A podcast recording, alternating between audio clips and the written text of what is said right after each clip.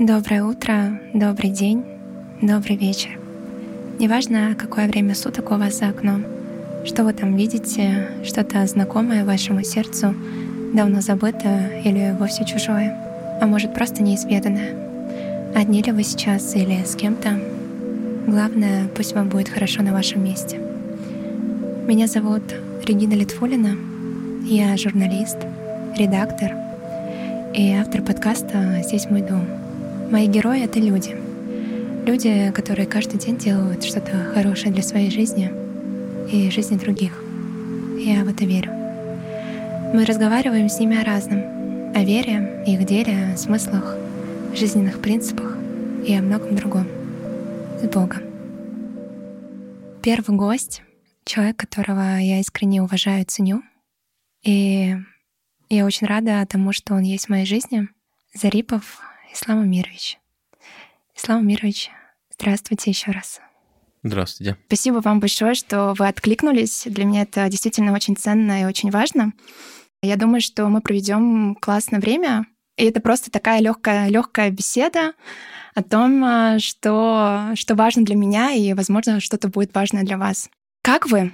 Все, слава богу, спасибо. Как вы? Тоже все хорошо. А я, знаете, услышала недавно такой классный вопрос. Например, задавать не «как вы», а «как ваше сегодня». Вот как ваше сегодня? Сегодня отлично. Сегодня у меня был полдня выходной, поэтому это уже приятно. Перед тем, как мы так будем с вами постепенно знакомиться, мне кажется, я тоже с вами буду сегодня знакомиться, я бы хотела рассказать, как я с вами познакомилась впервые. Не знаю, когда вы со мной познакомились, но вот когда я с вами познакомилась, я тогда училась в Даре на Автозаводской, и у нас... Вы еще не преподавали у меня о том... Да, нужно, наверное, проговорить о том, чем занимается Ислам Амирович. Мы чуть дальше узнаем. Он нам сам об этом расскажет. И я тогда училась в Даре. Вы еще не преподавали у меня. У нас была благотворительная ярмарка. Уже все заканчивалось, и я помню, как начали говорить о том, что сейчас Зарипов Ислам придет и будет нам вести лекцию. Что-то про семью. И я помню реакцию ребят. Они были чуть старше меня и такие: «О, Ислам Зарипов, так еще о семье». Ну, в общем, нужно идти и слушать. И честно скажу о том, что когда я послушала вас, магии не случилось. Возможно, тема была не так актуальна для моей жизни тогда. Потом вы начали меня преподавать, тогда был уже второй курс, и тогда случилась магия. Наверное, действительно нам нужно какое-то время для того, чтобы раскрыть, узнать и что-то найти в человеке важное для нас. И когда я размышляла об этом, я подумала, что сегодня у меня есть возможность не только взять что-то у вас важное, но и дать это людям. Поэтому это классно. Большое спасибо, очень приятно. Но, если честно, я даже не помню этой лекции, не помню никакой ярмарки, где бы я что-то рассказывал про семью. И даже вот сейчас, когда вы это сказали, я начал копаться в своей памяти. И, если честно, ничего не всплыло. Но я, конечно, помню, как я преподавал, потому что для меня это, конечно, очень важно. Важно преподавать и важно действительно вот видеть своих учеников, и поэтому большое спасибо за вот эти вот теплые слова. Для меня они действительно очень важны, потому что именно это служение, оно дает и мне в том числе вот силы идти дальше. Кто такой Ислам Зарипов тогда? Ну, в первую очередь, конечно же, обычный человек верующий, человек религиозно практикующий, и который вот по милости Всевышнего, наверное, даже вот именно случайно стал в этой жизни также заниматься изучением глубоким религии, изучением богословия и распространением этих знаний. Поэтому, если совсем глубоко копнуть в биографию, то родился я в Москве, учился в обычной школе московской, но вот в начале 90-х, когда стали открываться первые воскресные школы, первые медресе, родители меня 8 лет отдали в воскресную школу, возили. Очень далеко, на самом деле, вот сейчас я это очень хорошо понимаю, что это действительно очень сложно, потому что мы жили на севере Москвы, а вот школа религиозная, она находилась в районе метро Выхина. И это, то есть, вот через всю Москву надо было возить, и вот возили 3 раза в неделю вначале, потом 2 раза в неделю, в вечернее время, после работы. И там, конечно, вот тогда я, наверное, не понимал вообще, как это было сложно для моих родителей, но для них это, значит, было очень важно тоже. И, конечно, им огромное спасибо. Спасибо бабушкам, дедушкам, которые тоже в этом поддерживали. И вот так вот параллельно я всегда, на самом деле, изучал и, так скажем, светские науки, потому что я закончил еще и светский университет, учился в аспирантуре в светской, но вот параллельно всегда для себя в первую очередь изучал религию, и вот на этом этапе я даже никогда не думал и даже представить себе не мог, что вот моя жизнь, так скажем, профессиональная, она тоже будет с этим связана. И когда я закончил университет, и исламский, и светский, и вопрос стал относительно работы, я искал себя вот в другой области, вот в области, так скажем, светского своего образования, но вот по милости Всевышнего так случилось, что вот меня пригласили на работу именно в духовное управление, и вот с этого начался, наверное, мой путь уже вот связанный с религиозной деятельностью. Если брать сегодняшний день, то основное мое место служения – это Московская Соборная мечеть. Я уже 17-й год работаю здесь на разных должностях. Начинал и с муаззина, потом имама, и вот уже, наверное, 10 лет как имам-хатыб, то есть человек, который в том числе и проводит вот пятничные проповеди. Ну, помимо вот остальной работы, связанной с там, и проведением молитв, и с общением с людьми, которые приходят в мечеть. Ну, вот также все это время, конечно же, я и преподаю. Уже 17-й год в разных воскресных школах я преподавал. Последние годы в том числе и преподаю уже в светских учебных заведениях, в одном из наших московских вузов. Но это все равно, конечно, те дисциплины, которые связаны так или иначе с исламоведением, потому что я еще и занимаюсь, конечно же, и научным исламоведением, то есть изучаю и Коран, и изучаю историю, интеллектуальную историю ислама, главным образом связанную именно с нашим отечественным богословским наследием. Ну и какие-то отдельные также темы исламоведческие изучаю, и поэтому вот тоже преподаю. Такие 3 основных грани, наверное, сегодня, да, это имам, это преподаватель, наставник религиозный и отчасти, наверное, вот исламовед. А считаете ли вы свою работу профессией? Сложный вопрос, потому что всегда, конечно, мы упираемся в определение терминов, что мы понимаем под теми или иными терминами. А я, кстати, вот очень классно, что вы это отметили, потому что перед тем, как вопрос появился, я посмотрела, что значит профессия. Вот мы можем, кстати, с вами зачитать, я даже себе сохранила. Это форма деятельности, основанная на определенных знаниях, навыках и опыте, направлена на достижение определенных целей. Ну, с этим определением я, конечно, могу согласиться и назвать тогда действительно это своей профессией, потому что я это изучал. Конечно, все изучить невозможно. Это океан религиозных знаний. И очень здорово, на самом деле, когда и работаешь с учениками, и когда вот занимаешься научными исследованиями, ты всегда для себя что-то новое открываешь.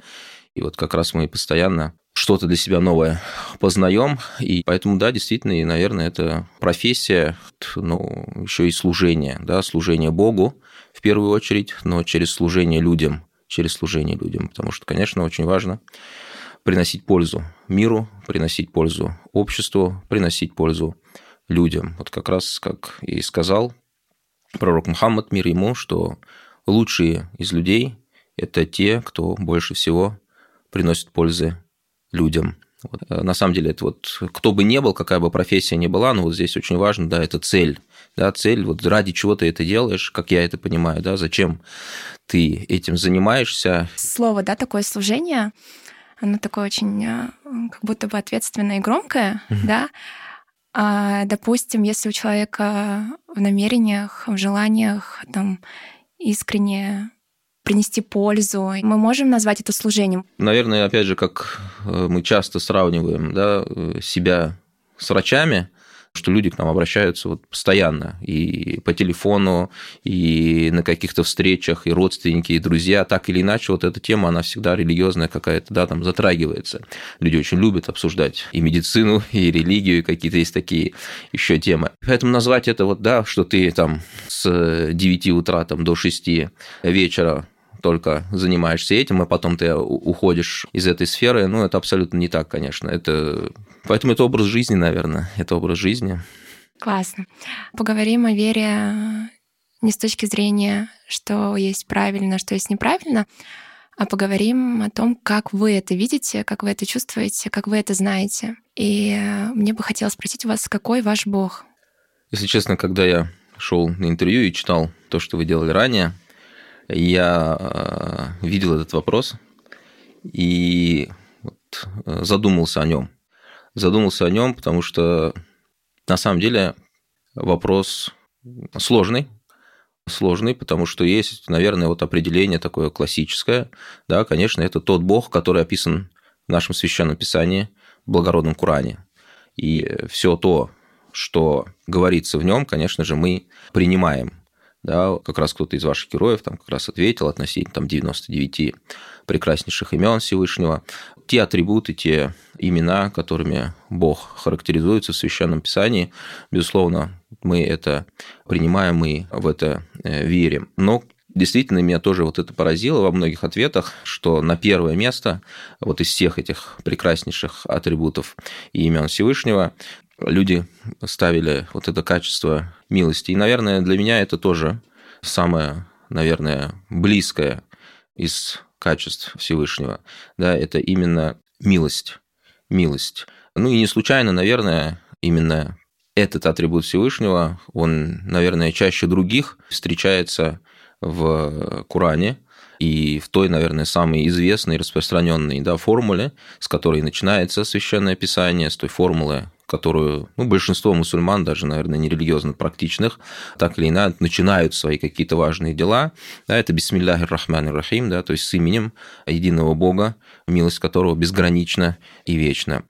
И как раз, наверное, несколько лет назад я стал заниматься изучением и переводом одного из комментариев к суре Аль-Фатиха, к первой суре Корана, которую написал наш выдающийся татарский богослов Муса Джаруллах Бигиев, который, мне кажется, заслуживает внимания. И вот в том числе вот относительно вот этой работы, связанной с комментарием к первой суре, на самом деле он, как там как раз говорится, планировал написать комментарий ко всему Корану, но вот эта работа, она только затрагивает саму суру Фатиха и первые 5 аятов суры Баккара, второй суры Корана, которые на самом деле тоже между собой связаны.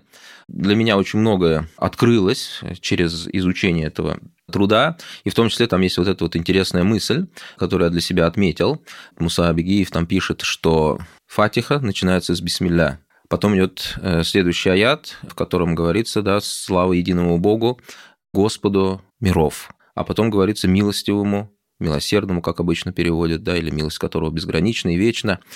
Но вот в начале в бисмилля было атрибуты милости. И во втором аяте опять атрибуты милости. И вот Бигиев говорит, а в первом аяте, который вот между этими двумя фразами, говорится о мирах. И вот поэтому он говорит, все миры таким образом, они на самом деле окутаны милостью Всевышнего.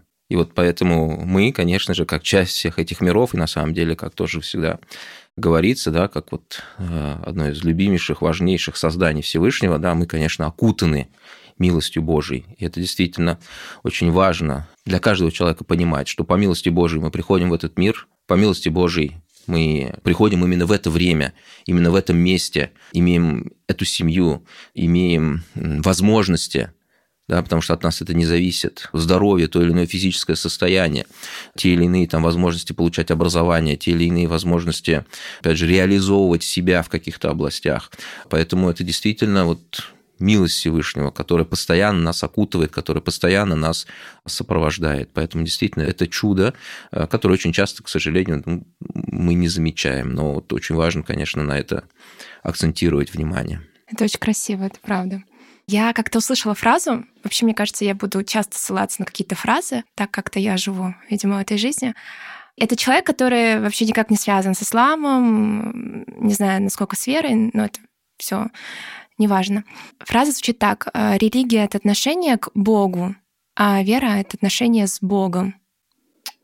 Ну вот я вот так сделала, вот как будто вот когда я прочитала, я вот ровно так же сделала. Что вы об этом думаете? На самом деле, опять же, вопрос терминологии очень сложный, потому что вот что такое религия, как мы это понимаем? Вот, насколько я помню, вот это слово, оно даже в русский язык пришло достаточно поздно, чуть ли не там, в XVIII веке. То есть такого слова не было. То есть, безусловно, да, была религиозная лексика, но она не использовала вот этого слова. Вот очень часто мы арабское слово «дин» переводим на русский язык словом «религия». Опять же, насколько это правильно. Это тоже вот многие исследователи ставят под сомнение, насколько это адекватный перевод. Но опять же, здесь вопрос именно определения, вопрос того, что мы под этим подразумеваем. И на самом деле, я думаю, что посмотреть даже вот просто через какой-нибудь поисковик «религия», там будет очень много разных абсолютно определений религии и веры. Ну, наверное, если уже касаться моего понимания, то, скорее всего, вот вера – это действительно внутреннее убеждение, убеждение сердцем. То есть это то, во чем мы убеждены, что мы признаем, что мы принимаем. И это то, что вот по-арабски и в языках мусульманских народов называется иман, да, то есть внутренняя убежденность. Что касается религии, религия – это, наверное, в большей степени уже действия, которые мы выполняем. И вот с точки зрения мусульманского богословия мы здесь разделяем две формы действий, да, то есть те действия, которые мы совершаем в отношении к Богу, это то, что называется ибада, ибадат, и то, что мы совершаем в отношении божьих творений, в отношении, в первую очередь, конечно же, людей, то есть общественные взаимоотношения. Но все это, безусловно, должно быть пронизано верой, жизнью, да, на именно твоих убеждениях, на твоем признании, да, то, что есть Бог, с одной стороны, безусловно, да, всемилостивый, но с другой стороны, всевидящий, всезнающий и справедливый.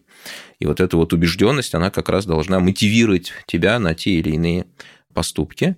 Поэтому, конечно, эти вещи, они взаимосвязаны, безусловно. Мы начали говорить про убежденность, да, про внутреннюю убежденность, про внутреннюю веру. Очень часто можно услышать от людей, что вот ты мне покажи, вот я поверю. Я недавно услышала опять классную фразу, и она звучит так. Сейчас я его прочитаю и сформулирую свой вопрос. Если все можно было бы доказать научно-экспериментальным путем, то что тогда такое вера? И я такая думаю, ну это же гениально. То есть вера для меня — это что-то такое внутри, абсолютно необъяснимое, непередаваемое. Ты просто, ты как слепой котеночек, который только-только рождается, да? Ты вот почему-то вдруг, слава богу, ты веришь. В чем, собственно, вопрос? Можете просто поразмышлять об этом. А во-вторых, знаете как будто бы это некоторое противоречие, когда мы пытаемся через что-то рациональное и через что-то твердое доказать, существование Бога и так далее. По сути, рационализация противоречит вере. Вот я как будто бы к такому выводу пришла, когда я прочитала вот эту всю историю. И еще была такая классная фраза, одна девушка сказала: Бог не спустится на землю и не скажет о том, что вот он я, и вот он я есть. Там дальше прозвучала такая фраза, что в тот момент, когда мы открываемся, вот тогда происходит вот это чудо, когда мы позволяем себе впустить. На самом деле я не совсем с этим согласен. Что касается ислама, то на самом деле ислам, как я, во всяком случае, себе это понимаю, это именно религия рациональная, в том числе и в отношении познания Бога. Вот очень многие мусульманские богословы, средневековые даже, они как раз и говорили, что главная обязанность человека – это богопознание, маарифатуллах по-арабски. Конечно, есть разные пути познания Бога. Ну и вот один из тех, наверное, самых основных, которые заложены в самом Коране, это как раз познание Бога через познание Его творений. И мусульманские богословы, средневековые богословы, они на основе как раз вот этих коранических аятов сформулировали несколько, я сейчас толочную цифру, наверное, не назову, рациональных, они так называются, рациональных доказательств бытия Бога. Рациональных доказательств бытия Бога. И вот поэтому есть такая фраза, что в исламе мы Бога можем познать рационально. То есть, понятное дело, что это не физически, ни в коей мере, да, мы не можем Бога познать физически, да, мы его не можем понять и ни в коем случае характеризовать как-то материально, физически, но мы можем познать его существование и его единственность как раз через изучение мира вокруг, который является его знамением.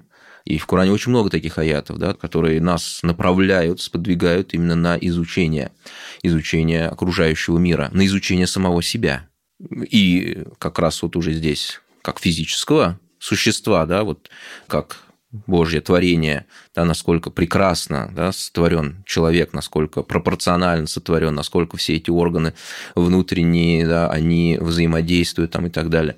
Изучение истории вот, одно из доказательств. Например, это историческое доказательство, да, то есть изучение вот, истории разных народов, разных цивилизаций. И, кстати, уже вот именно от мусульманского богословия вот это вот рациональное доказательство бытия Бога, оно, кстати, перешло и потом к многим европейским мыслителям, не мусульманским.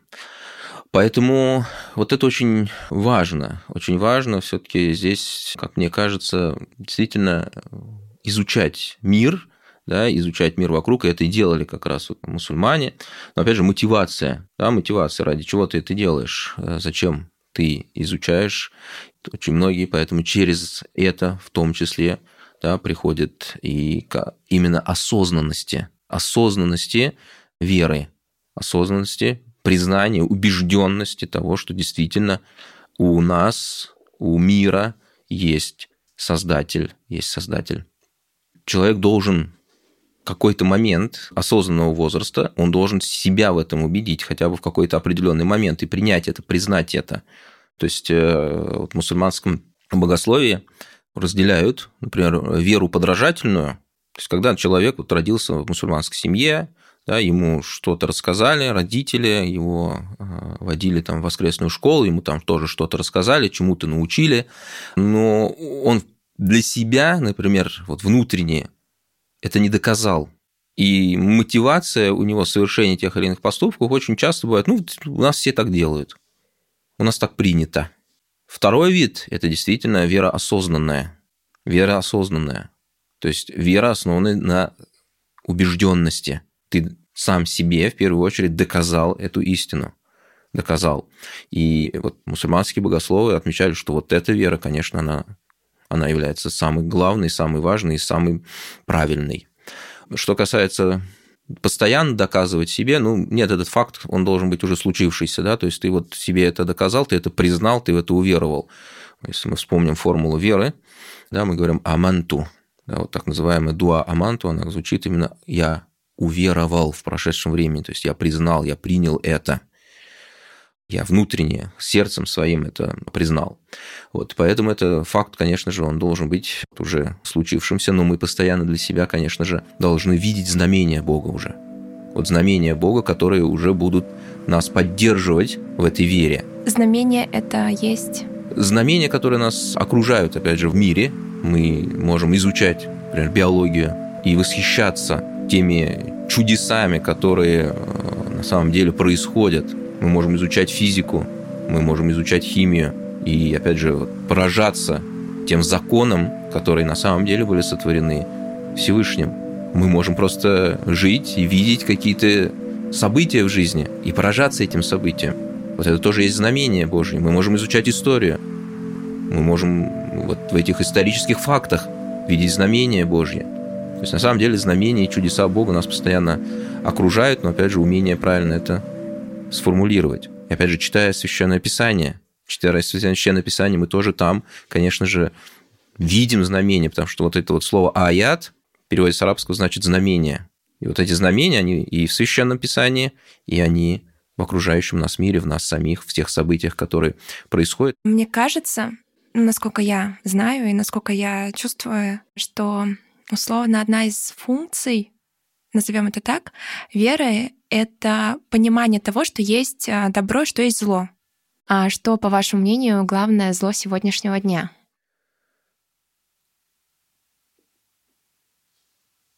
Наверное, в первую очередь это невежество и отсутствие сострадания, умение прощать друг друга.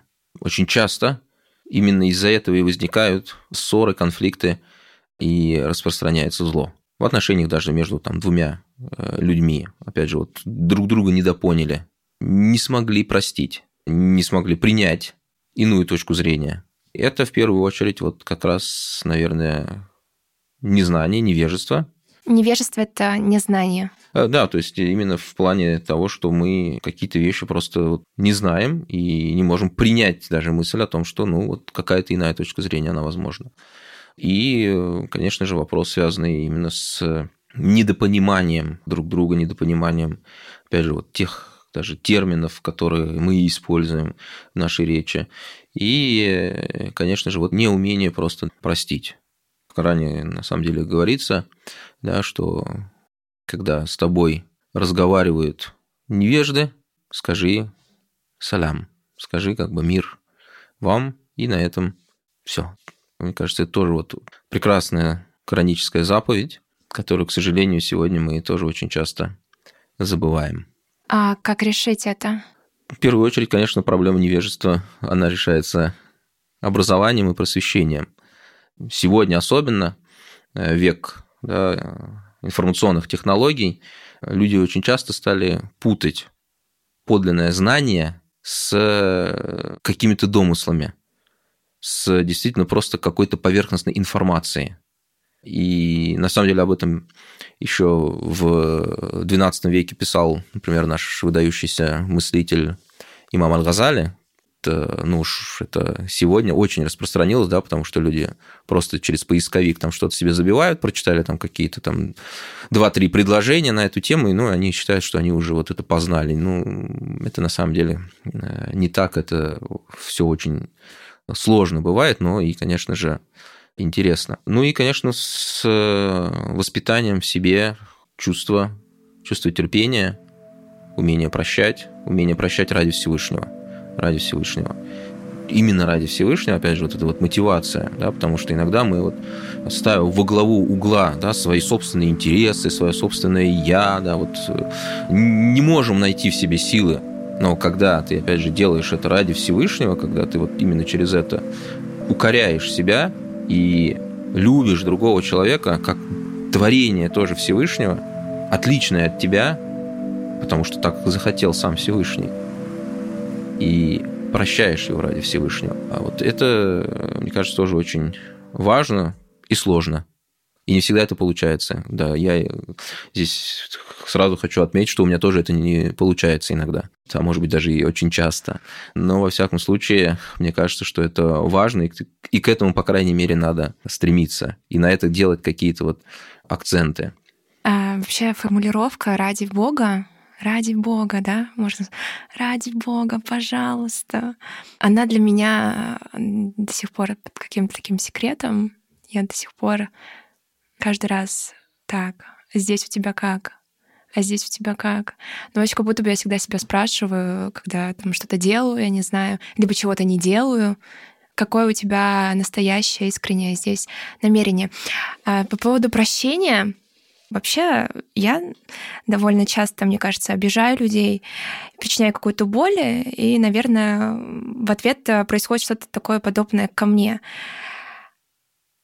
Есть такая фраза, она такая очень, мне кажется, известная просто обычному человеку, что Бог каждый день прощает тебе столько всего, что неужели ты не можешь простить что-то человеку?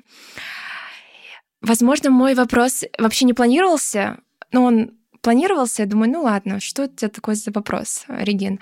Ну вот вы так сказали про прощение, мне захотелось его спросить. Сейчас многие подумают, что, боже, ты что, это куда? Почему мы просим у Бога прощения? Вот почему? Потому что мы очень часто, на самом деле, не воздаем должное Богу. Вот мы сегодня тоже с вами уже вспоминали относительно тех огромных милостей, огромных даров, которые Всевышний нам дает. Ну, начиная вот с прихода нас вообще в этот мир, с нашего бытия. Да, вот то, что Господь решил так, чтобы мы были, чтобы мы существовали. А мы, как верующие люди, еще и верим, что мы, как люди, будем существовать вечно. И это огромная милость Всевышнего, которую нам, как людям, еще и потому что Господь возлюбил нас и сделал нас людьми. И огромное количество там других, да, милостей, которых мы каждый день вот просто купаемся и не замечаем. Прощение есть сила? Конечно. Это сила? Конечно. Вообще просить прощения даже у людей – это как раз показатель силы, когда ты находишь в себе силы, опять же, вот сказать «прости меня».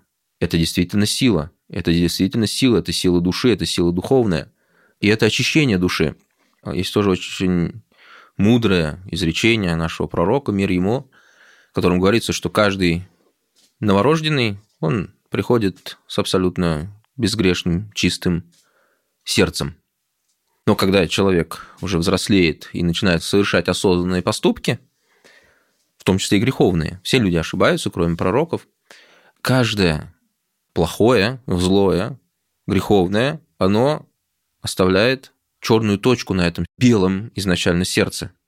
И вот это количество грехов, это количество зла, оно может привести к тому, что вот это изначально абсолютно белое сердце, оно становится, как в Коране говорится, «рана аля кулюбихим», то есть ржавчиной покрываются их сердца. То есть от чего они ржавчины? То есть это вот эти вот черные точки, как вот да, коррозия металла происходит, да, то есть 1, 2, 3, 4, а потом вот весь этот вот изначально, да, такой блестящий, красивый кусок металла, он просто покрыт ржавчиной. Это, ну, процесс определенный. И вот с человеческими сердцами, на самом деле, это тоже происходит.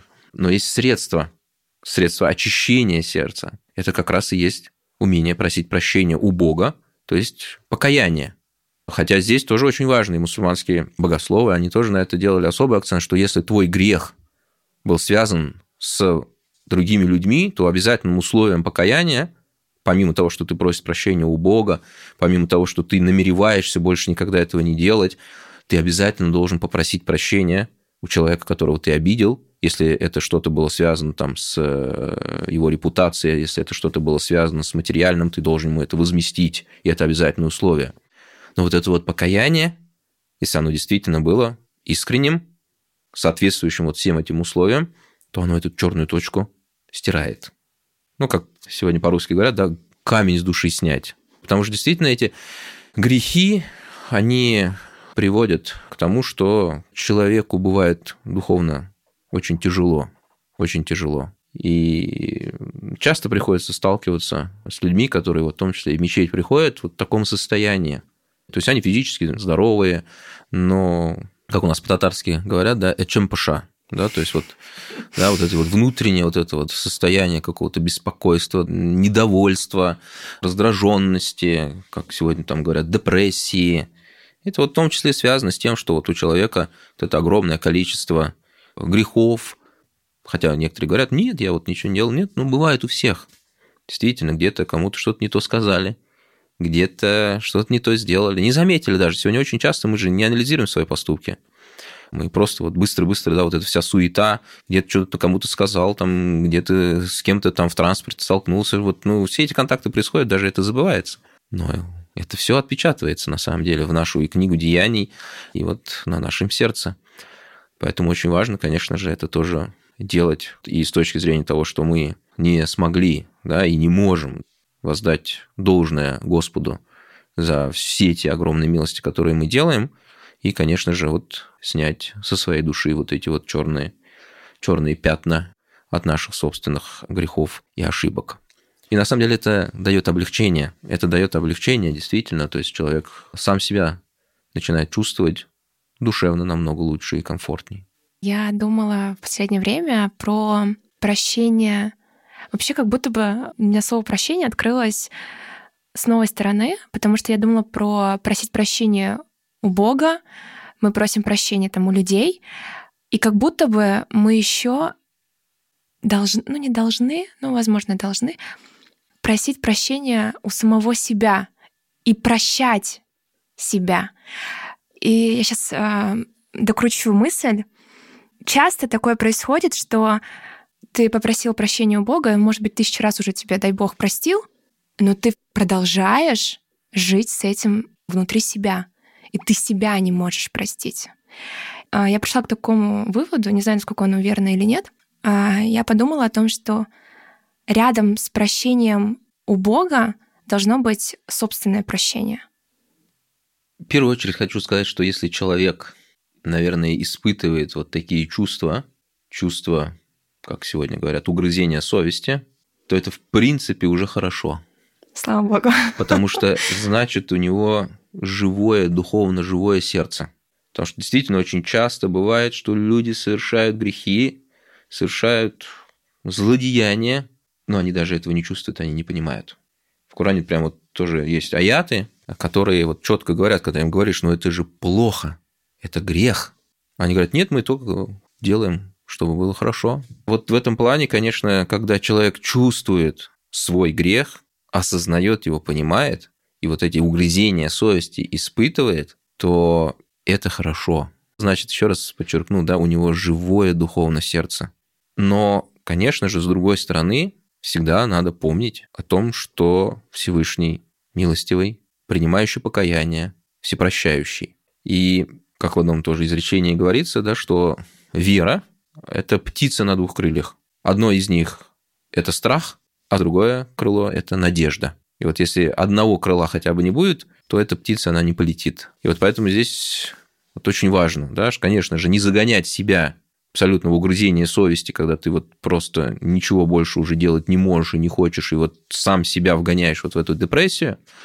С другой стороны, всегда понимать, что, да, действительно, Бог прощает тех, кто искренне кается, но ты должен каяться. И в одном из изречений пророка «Мир ему» также говорится, что когда ты сделал ошибку, исправь ее, то есть сделай что-то доброе, которое станет искуплением вот этой вот ошибки, то есть помимо покаяния. И поэтому пока мы на этой земле, у нас есть эти возможности. И есть возможность загладить свою вину. То есть, да, исправься, начни делать что-то доброе, хорошее, позитивное. То есть, и вот в этом как раз, вот, может быть, ты найдешь и смысл своей жизни. И через это ты найдешь, опять же, душевное успокоение. Хорошо. Помимо того, что вы являетесь имамом, вы сказали, да, мы можем говорить имам, священник, или это другая история? Нет, мне кажется, что слово священник не вполне корректно в отношении имама там, или мусульманского религиозного деятеля, потому что имам, да, вот дословно он переводится как предстоятель.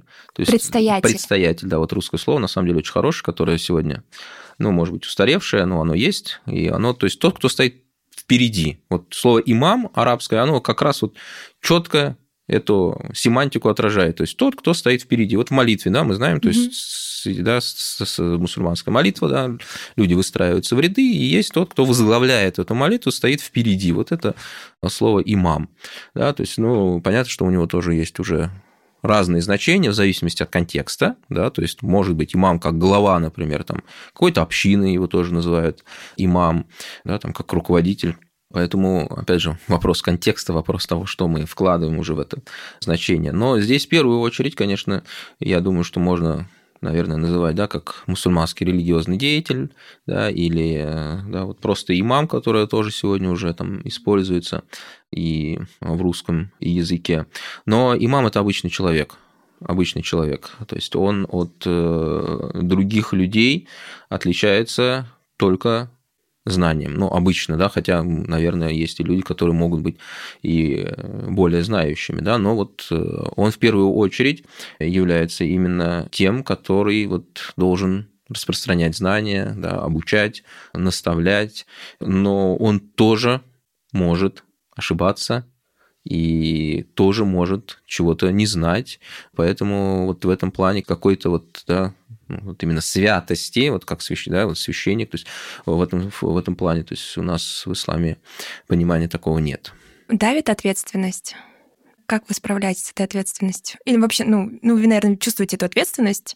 Насколько вы с ней вообще дружите, не дружите? Ответственность, конечно, давит. И бывают сложные периоды, на самом деле, когда ты думаешь, в первую очередь, конечно, как сказать, что сказать, где сказать, да, потому что, мы лечим словами, да, мы доносим информацию словами, и здесь вот это вот очень важно. И часто бывает такое вот, что вот надо было по-другому как-то сказать, надо было по-другому сформулировать. Если честно, поэтому я не люблю интервью. Но вы сделали исключение. Да, я на самом деле, да. Вот, потому что потом я часто, бывает, думаю, надо было вот так это сформулировать, надо было вот это так сказать. Поэтому, конечно, это тоже вот как раз вот эта форма ответственности. Уроки бывают, иногда после урока приходишь и думаешь, потому что вот урок, да, он очень часто проходит очень спонтанно. Понятно, есть какая-то программа, есть какие-то планы, да, ты же что-то говоришь, ты общаешься с аудиторией, и каждая аудитория индивидуальна, да, вот есть одна программа, один и тот же объем знаний, который ты должен донести, но группы совершенно разные, и это совершенно разные подачи, и совершенно разные слова бывают. И поэтому здесь вот всегда думаешь потом об этом. Поэтому, конечно, это чувство ответственности, оно есть, конечно, всегда. Но оно поддавливает или прям давит, или вот как-то спокойно уже с годами? В разных ситуациях, наверное, по-разному бывает. Какие-то темы, какие-то области, они, наоборот, с годами, может быть, приобретают большее чувство ответственности, больше понимания приходит каких-то вещей. Какие-то, наверное, каких-то вопросов, какие-то темы, наоборот, может быть, атрофируются. Наверное, такое есть. Здесь тоже очень сложно, очень индивидуально и, наверное, очень непостоянно. Я позволю одну историю, связанную с вами, интересно. В качестве наблюдателя. В общем, случилось так, что однажды я была в мечети, а вы были как раз на позиции, не знаю, можно так уместно сказать, на позиции дежурного имама. То есть в мечети есть дежурный имам, к которому ты всегда можешь подойти, сказать, почему тебе плохо или почему тебе хорошо, и, в общем, по разным поводам подойти. Чаще всего люди подходят, пожалуйста, почитайте. Вот, ладно, это мы опустим. И, в общем, был такой момент, когда я сидела, к вам подошла девушка, она была такая достаточно молодая девушка, и она сказала вам о том, что что-то у меня с глаз, что-то с глаз. Вы такие говорите, кто сказал? Он говорит, да там тетя сказала. И вы у нее снова спрашиваете, какая тетя?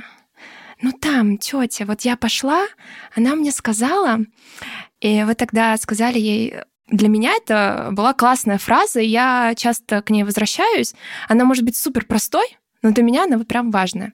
Вы сказали, читайте дуа, намаз делайте, все у вас будет нормально. Чего вы? В общем, я так немножко это подаю, как-то так вот, немножко расслабленно, я не знаю. Понятное дело, что там все было корректно в плане подачи, интонации. Извини, ладно. Лучше. И я такая думаю, вот ты иногда так себя накручиваешь. Вот это, к слову, про то, что вы говорили о том, что может быть, надо было вот так сказать, может быть, надо было вот так сказать.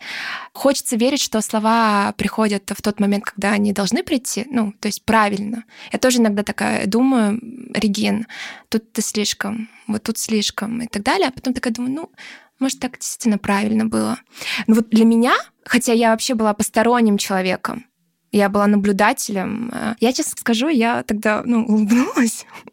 Возможно, ситуация не самая радостная на деле.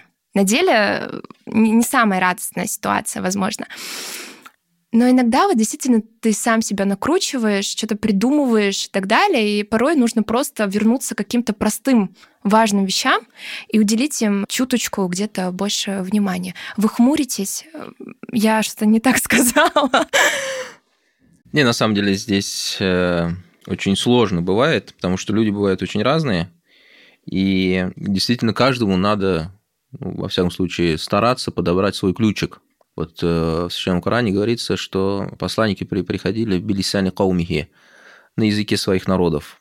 И вот некоторые интерпретаторы, они говорили, что здесь, конечно, не надо понимать, да, что вот это язык, да, вот там русский, английский, там, арабский, а что они как раз именно на языке, то есть на том языке, в тех понятных терминах, в тех понятных определениях объясняли своим народам, чтобы им это становилось понятно. И вот это, конечно, очень важная задача. И вот это как раз тоже вот эта сложность, что вот всегда чувствовать человека это не получается, к сожалению, особенно когда вот какие-то кратковременные такие встречи происходят, да, что вот действительно донести до него эту информацию.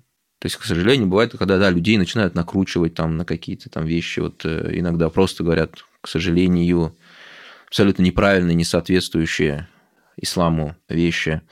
Но вот здесь очень важно, на самом деле, вот сподвигнуть человека вот в этот, может быть, действительно сложный для него период, да, какого-то духовного кризиса, и сподвигнуть его на собственное развитие, на духовное приближение к Богу, на собственный путь религиозной практики, да, потому что это и есть как раз основа нашей религии. И в этом как раз действительно кроется ключ к спасению. Поэтому ты действительно, и ты в том числе об этом тоже думаешь. Но для вас это вот та история, которую я вам рассказала, это для вас не забавная история? Наверное, нет. Наверное, нет, потому что я всегда каждый раз думаю, вот подобрал ли я слова к этому человеку правильно или нет. Потому что иногда, наверное, знаете, вот сам Коран и пророк, он характеризуется башира ва назира. То есть вот башир – это добровестник, да, добрую весть, которую несет, благовестник. То есть это тот, кто вот дает какие-то позитивные вещи, да, то есть, ну, обычно это трактуется вот как обещание рая, райской награды, да, то есть вот. И второй – это назира, это тот, который как бы пугает, да, тот, который вот настораживает людей, да, как бы говорит. Вот. И вот в Коране это переплетается и в проповеди пророка, мир ему, это тоже переплетается. И вот, ну, на самом деле, это для нас, да, тоже всегда является примером. Но как это сопоставить? Как действительно, да, вот то, что иногда говорится, кнутом и пряником. И как это вот в разных случаях сопоставить? Вот я когда начинал преподавать, очень часто я знаю, что люди говорили, что я очень жестко преподавал. Брод. Жестко преподавал. На самом деле, это тоже вот изменения произошли. Да, жестко преподавал. Но другие, наоборот, говорили, что из-за вот этой жесткости был результат, что люди учились, то есть они не расслабленно подходили к этому. Но кого-то, может быть, это отталкивало. Поэтому сложно вот бывает именно действительно вот каждому искать какие-то ключики. Ну, вот опять же, поэтому в этом тоже иногда и мы ошибаемся, безусловно, и за это вот в том числе и просим прощения и у Бога, и у людей, если кого-то где-то вот в этом плане, может быть, не смогли наставить, не смогли правильные слова подобрать. У меня есть еще одна история про вас. Я уже боюсь. Вы просто сказали о том, что часто так говорят, да, там, что, возможно, вы там строги. Это случилось в деревне, в Нижегородской области, Великий край. Безусловно. Это даже не обсуждается. В общем, у меня есть родственник, не будем углубляться какой, но он, по сути, мой родственник. Он практикует религию. Мы с ним не так часто видимся, потому что он так чуть дальний родственник, пусть будет так. И, в общем, часто так бывает, когда мы с ним видимся, это уже взрослые, дядя, абы. Он начинает говорить мне о хороших вещах, о том, как нужно жить эту жизнь. Вот, спасибо ему за это. И, в общем, я так иногда спрашиваю людей, кого они читают. Кого они слушают, кого они читают, там, если мы берем такую российскую аудиторию. И он сказал, вот первое имя, кого он назвал, вот как вы думаете? Он назвал вас. И я, конечно же, сказала о том, что я у вас учусь, и вообще я суперсолидарна и так далее. И он сказал о том, что он учился, видимо, в Исламском университете, и у него был у вас экзамен. Я не знаю, как вы принимаете экзамены. Слава богу, и к счастью или к сожалению, я не знаю. Но, в общем, дело в том, что он пришел с конспектами к вам. Насколько я сейчас помню, и насколько я верно сейчас передаю его слова, когда, он пришел к вам, сел, чтобы вы начали у него спрашивать, он показал вам конспекты, и вы как-то вот сказали, что какой он молодец, и он был честен с вами. Возможно, где-то там как-то он не так отвечал, еще что-то. И, в общем, мы поставили ему зачет, и потом все удивлялись, что вот у меня от Ислама Амировича зачет стоит. Такая вот, в общем-то, история была у меня. Ну, во-первых, большое спасибо за эту историю. Тоже приятно, потому что, когда люди сдают экзамены, обычно всегда бывают вот эти недовольства. Хотя, на самом деле, с одной стороны, всегда стараешься быть объективным, но, с другой стороны, ты всегда субъективен. И моя позиция такая. Я вот не люблю, на самом деле, формы онлайн занятий, и уж тем более каких-то вот тестов, потому что, ну, в наших, во-первых, да, так называемых, да, вот гуманитарных знаниях они не отражают и не могут отразить знания и понимание самого человека. И поэтому здесь всегда, вот, когда ты общаешься с человеком, ты его видишь, ты его понимаешь, и ты знаешь, на что он способен. Вот особенно, когда ты вот там, семестр там, хотя бы да, преподаешь, ты видишь этого человека. Что касается там, исламских учебных заведений, там же люди приходят совершенно разные. Есть молодые люди, да, действительно способные на многое, но лентяи. И бывают, например, люди уже пожилого возраста, которые действительно выкладываются по полной, но они уже просто иногда физически не могут какие-то вещи осилить. И ты не можешь их одинаково судить. Ну, я, во всяком случае. И поэтому вот иногда, если человек действительно вот делает конспекты, просто пишет, и что-то у него в голове из-за этого уже остается, и, например, ну, просто надо отдать должное, потому что иногда молодые люди, которые ну, могут там все писать, они просто этого не делают, они там сидят иногда в телефонах, к сожалению, там, вместо того, чтобы просто даже слушать, не говоря о том, что уже как бы записывать, не выполняют домашние задания, там, ну, куча всего другого. И поэтому, конечно, здесь мой подход такой, что действительно мы смотрим по тем способностям, по тем возможностям.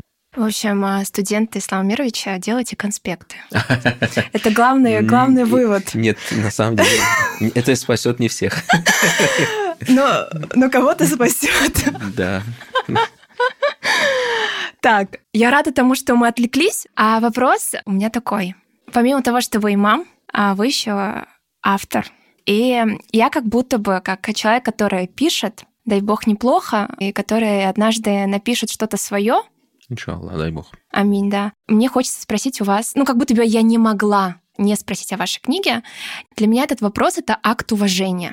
То есть важно спрашивать людей о том, что для них важно и что для них дорого. Небольшое предисловие. В 2006 году проходил чемпионат мира, и там Италия играла в финале против Франции.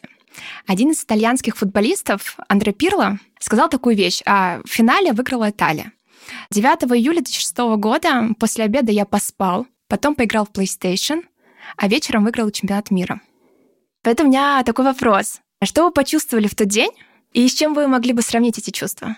Во-первых, хотел бы сразу сказать, что я, конечно же, не смогу сравнить свою книгу с чемпионатом мира. Это, наверное, максимум какой-нибудь дворовый матч, потому что, конечно же, она... Ну, не имеет такого, конечно же, глобального характера. Хотя, что касается моих чувств, когда вышла книга, на самом деле она не первая, потому что книги до этого выходили. Одна из первых книг – это был перевод, который я сделал со старо-татарского языка. Это книга Мусы Бигиева. Потом были несколько таких небольших книг, сборники проповедей. Потом, наверное, была книга, это монография по диссертации, она тоже такая достаточно научная.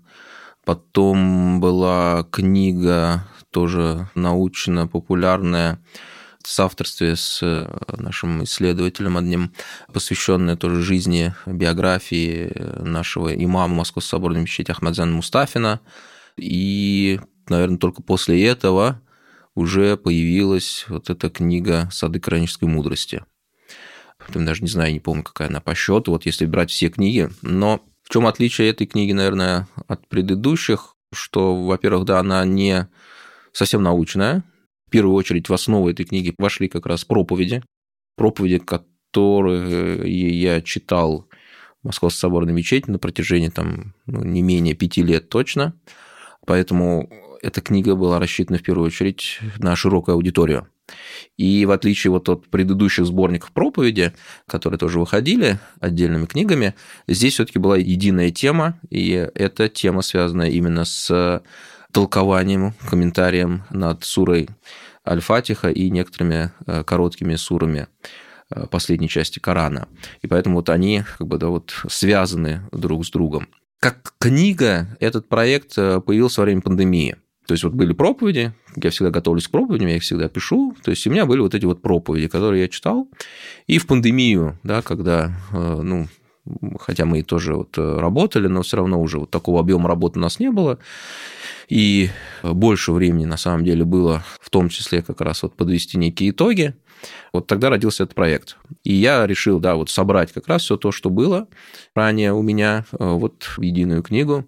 И на самом деле, после того, как я собрал, еще целый год шла такая вялотекущая уже работа. Не с моей стороны, а со стороны издательства. И вот когда она вышла, если честно, я почувствовал облегчение, что наконец-то она вышла. Вот, наверное, это то единственное чувство, которое я сейчас помню. Вот. То есть, ну, конечно, это, с одной стороны, и радость, да, безусловно, когда вот некое твое детище, да, вот оно все-таки появляется. Это каждый родитель, конечно же, испытывает чувство радости. Вот. Но вот в том числе это и чувство вот было облегчение, что наконец-то вот эта вот работа, она закончена. А вы, наверное, думаете, когда же она закончится? Нет, очень интересно. Мы уже близимся к концу. Еще буквально пару вопросов. Недавно я написала текст, в котором упомянула, что ранее стеснялась говорить, что люблю футбол, а сегодня у меня есть возможность говорить о нем на большую аудиторию. Чего ранее стеснялись вы и, возможно, по-прежнему стесняетесь? На самом деле, я действительно человек стеснительный, и мне действительно очень бывает тяжело знакомиться с новыми людьми. И достаточно часто бывает, что новых людей я побаиваюсь. Поэтому сложно бывает в каких-то незнакомых аудиториях. Хотя, ну, тут, конечно, приходится в каких-то моментах там преодолевать. Хотя, на самом деле, общение я люблю, знакомство с хорошими людьми я тоже люблю. Но вот первому сделать шаг мне бывает очень сложно в этом вопросе. Классно. Спасибо за честность. Это классно, мне кажется, да. Просто я к тому, что иногда нам часто приходится держать лицо, а на самом-то деле... Все мы люди. Ну да, вот все мы люди, это прикольно.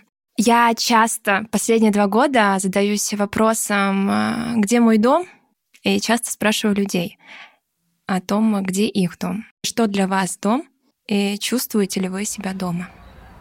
Да, я чувствую себя дома. Опять же, наверное, дом, да, это, если вот такое маленькое понятие, это то, где ты живешь, и ты сам делаешь из него вот это вот уютное место, в котором ты находишься. И я родился в этом городе, я вырос в нем, никогда надолго отсюда не уезжал, и поэтому этот город я воспринимаю как свой дом.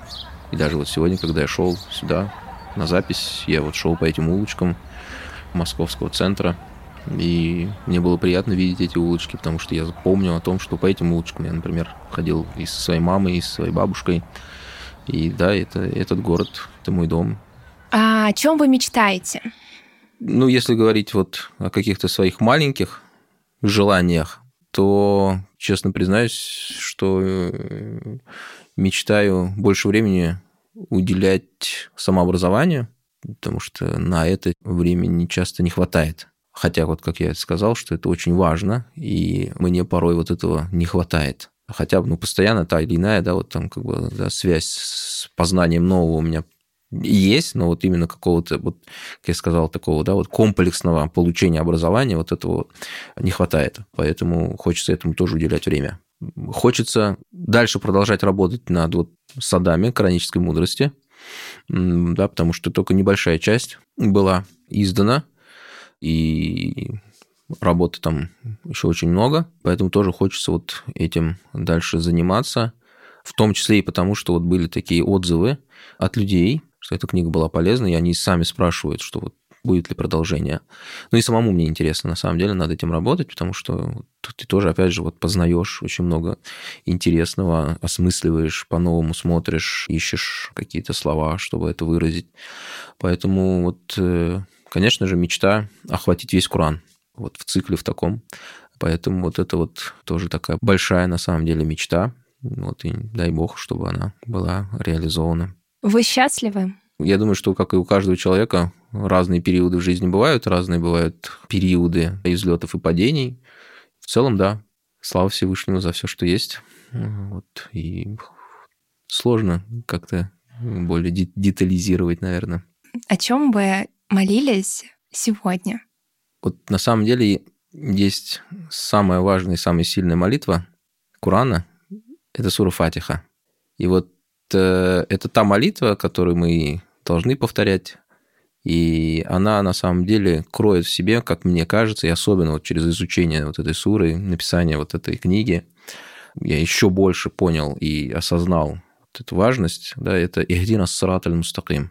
Да, то есть я вот всегда стараюсь делать акцент в каждой молитве именно на этом. То есть веди нас. Вот и здесь тоже очень интересно. Не меня только, да, а веди нас. Под нас это и близкие, это и ученики, которые, ну, всегда для меня очень важны. Это и те люди, которые так или иначе меня окружают по работе, по совместному проживанию в этом городе, в этой стране, что вот веди нас по прямому пути. То есть и здесь, с одной стороны, есть и полагание на Бога, только ты знаешь, как для нас будет лучше. И вот поэтому не оставляй нас, не делай нас, как дальше говорится, да, там под своим гневом, и не делай нас из числа, которые блуждают. Да, вот веди и не оставляй нас.